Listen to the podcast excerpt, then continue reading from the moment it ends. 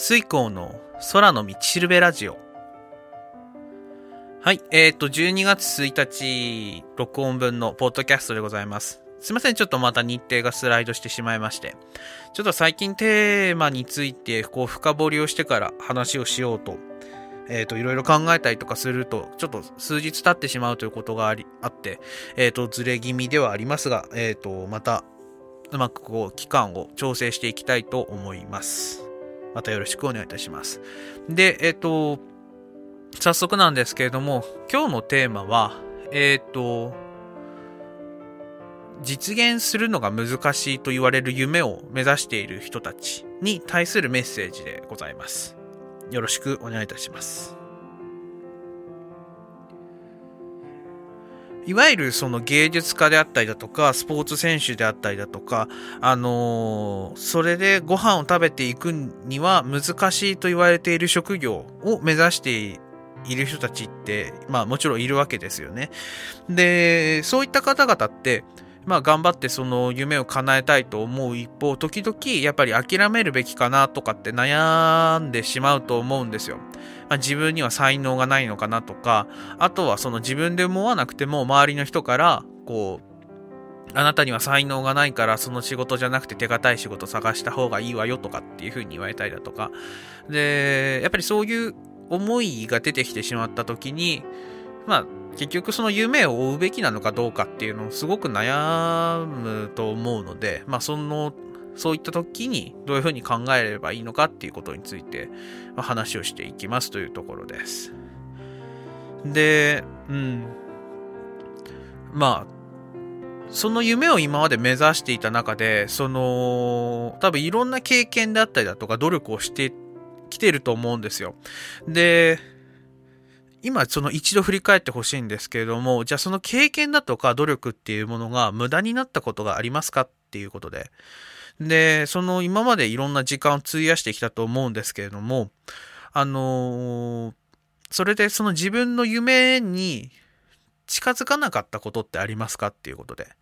例えばその楽器の演奏でご飯を食べていきたいってなった時に、そのいろんなフレーズを練習したりだとか、いろんな曲を練習すると思うんですよ。で、それでまあ、ちょっとは例えば、じゃあギターだったらギターにしようかな。そのギターを弾くのが上手くなったとか、そのギターの知識が増えていって、どういったギターを使った方がいい音が鳴るかとかっていうのをきっと覚えていくと思うんです。で、そういった日々の積み重ねによって、夢っていうのを確実に近づいていくもんだと思ってるんですね、私は。まあ、実力がついていくというか。なので、あのー、結果的にやっぱり諦めなければ、夢っていうのは、あのー、ほぼ実現できると私は思ってます。まあもちろん何か事故が起きるとか例外はありますけれども、でも基本的には、その、なんていうのかな、自分が思っている形とはちょっと違うものであったとしても、まあ、例えばそのプロのミュージシャンになるっていうものが、例えば CD デビューとか、いわゆる配信デビューをするっていうふうなことを思って、その、夢を目指していたとしても、それが違うもので、例えばコンサートの演者になるとか、そういった形で、その、違うかもしれませんよ。そのちょっと。あの、自分が持ってるものとは。でも、やっぱりその努力っていう風なものを、こう、どんどん積み重ねていけば、必ず夢は近づいていくと思います。どんな仕事であれ。だって、えっと、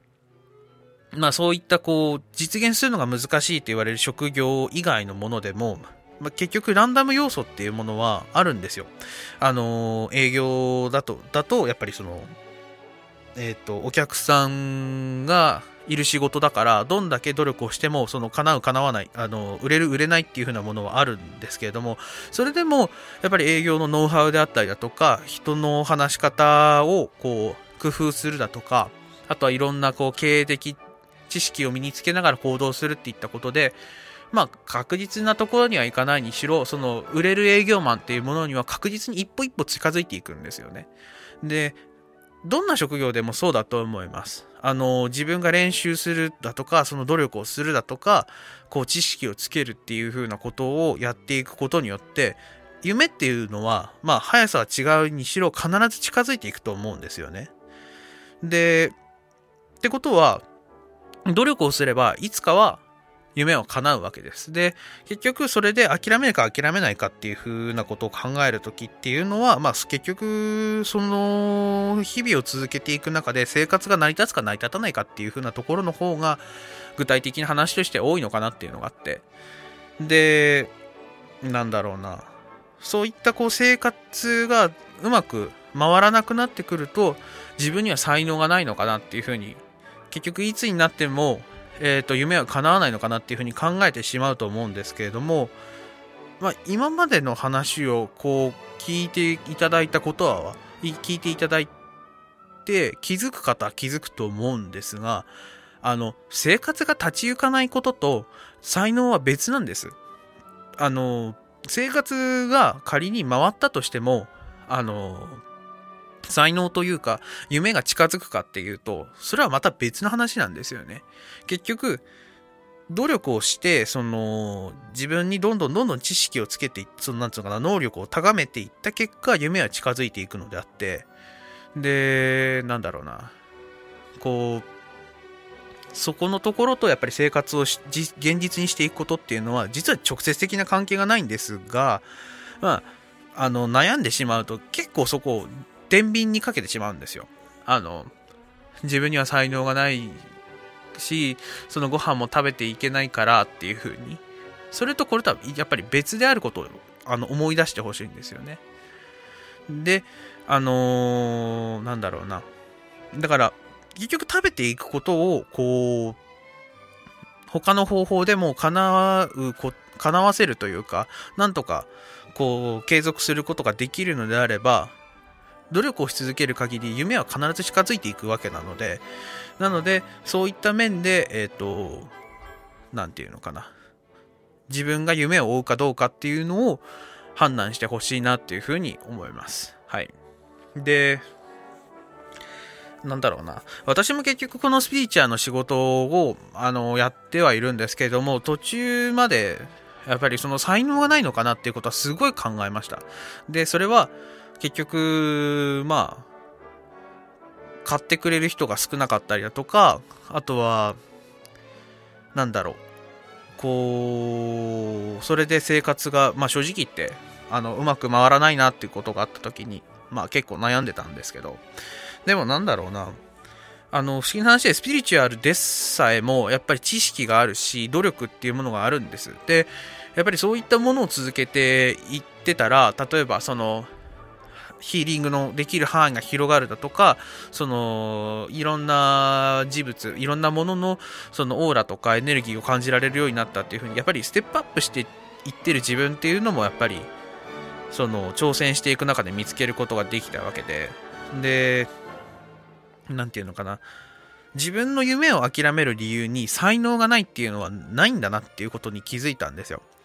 あのー、まあ、もしかしたら最終的には出てくるのかもしれないけれども、でも自分が努力して、こう、やりきれる範囲っていうのが、まだまだあったわけで、結局その自分の生活が立ち行かなくなって、で、それで苦しくなってきた時に、その理由というか、その思いをごまかすがために自分は才能がないんだっていう風に言ってたんだなっていう時にある時気づいたんですよね。で、やっぱそうじゃないんだなって。その追い続けていれば、自分がその夢に向かって高め続けられるのであれば、まあ夢は確実に近づいてくると。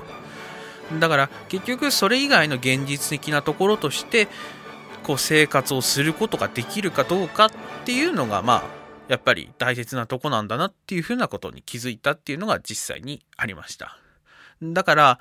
あのー、才能のあるなしを夢を追う追わないの判断材料にしてほしくないっていうのが簡単に言うと結論です。で、他人からやっぱりそういうことは言われると思います。あのー、ミュージシャンだとかそういう風なものになれるわけがないよって、あんなの才能ある一握りの人間しかなれないんだからっていう風に言われると思うんですけど、そんなことはないんですよね。だって、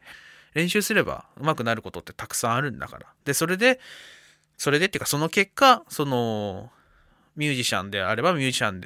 とかっていう風なそのこう一握りのしか人一握りの人しかあこうなることができてない職業になった人っていうのはやっぱりたくさんいるわけなのでなのでまあ今その夢を追うか追わないかっていうふうなことに悩んでいる方は、結局生活ができるかどうか、他の方法を使ってっていうふうなことを中心に、まあ、考えていってほしいなと。才能について考える必要はないと。だって誰だってその才能のあるなしっていう部分に関しては人が持っているものを自分が持ってないことはあるのは当然だけれども人が持ってないものを自分が持ってる場合だって当然あるわけだから。なので、あのー、そこのところを誤解せずに、まあ、冷静に判断してみるといいんじゃないかっていう話でありました。はい。まあ、あのー、どうやって夢を実現するかとかっていうのは引き寄せの法則もはあの関係しているので、またそれもブログでおいおい説明したいと思いますので、あの機会あればぜひとも読んでいただければなというふうに思います。はい。ということで、今日はその夢についてお話をさせていただきました。また新しいテーマ、えー、出てきたら、ポッドキャスト更新していきたいと思いますので、よかったらお聞きください。それでは今日もありがとうございました。水耕でした。